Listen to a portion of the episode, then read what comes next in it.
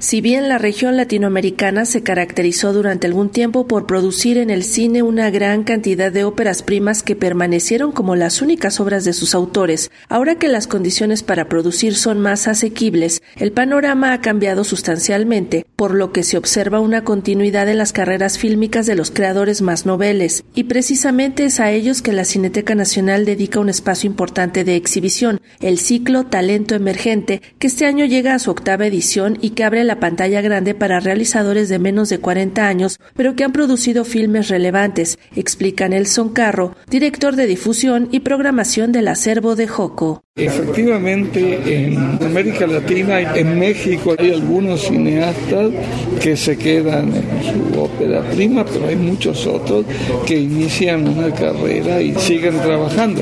Y en realidad, en este momento, hacer películas se ha vuelto mucho más fácil.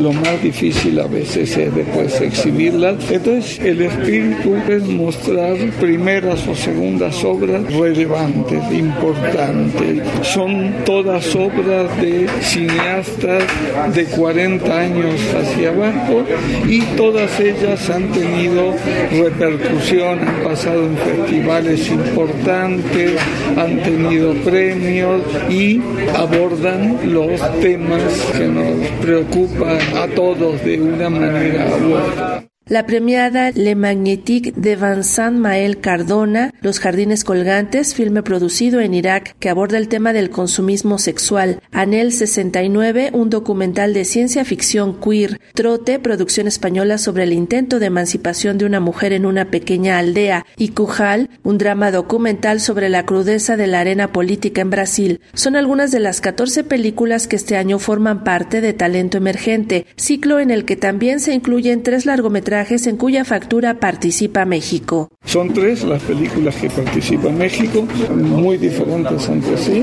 Villa Olímpica, la vivencia del director en la Villa Olímpica durante los años ochenta y lo que significó esa estancia. En un lugar llamado Música, un documental sobre la relación entre dos músicos de procedencias diferentes, el mexicano Daniel Medina y Philip Glass, que incluso no hablan la misma lengua, pero se relacionan a través de la música. Y la otra es una coproducción con México, una película de ficción sobre adolescentes. La octava edición de Talento Emergente se proyectará del ocho al veinticinco de septiembre en la Cineteca Nacional de Joco y de las Artes. Para Radio Educación, Sandra Karina Hernández.